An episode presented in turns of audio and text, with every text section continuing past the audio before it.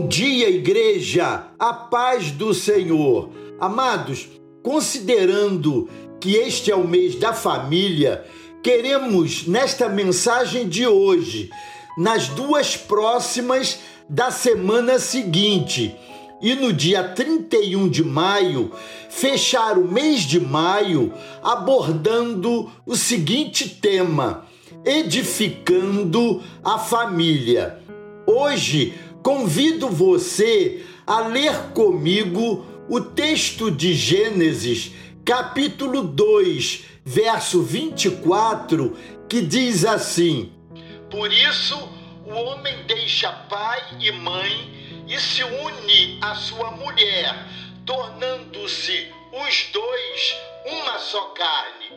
Quando consideramos que a nossa responsabilidade é trabalhar para a edificação da nossa família, é preciso saber que a família tem muitos inimigos.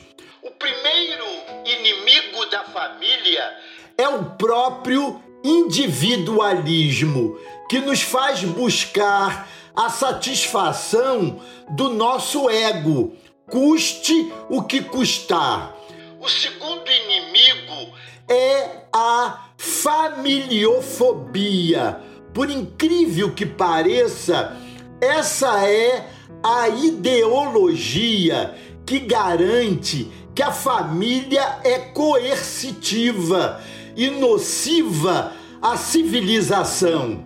O terceiro inimigo da família é a ideia de que religião é uma experiência para adultos, o que leva pais a não ensiná-la em casa sob o argumento de que mais tarde os filhos escolherão sem sua influência.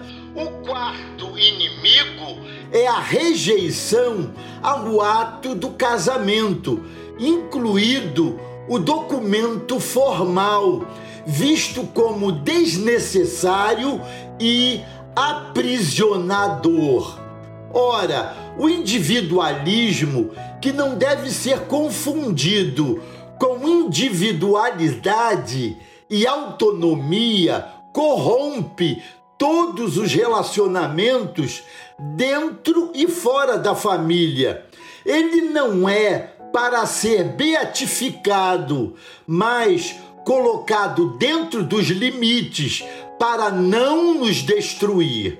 O familiófobo ignora que nascemos numa família e, se tudo correr bem, morreremos cuidados por ela. Somos formados nela antes de termos nascido e continuaremos nela depois de transferidos desta vida para aquela que não termina. Rejeitar o compromisso formal do casamento é apequená-lo, como se o casal se bastasse a si mesmo e não precisasse do apoio das famílias, do atendimento aos preceitos legais e da bênção espiritual numa cerimônia pública.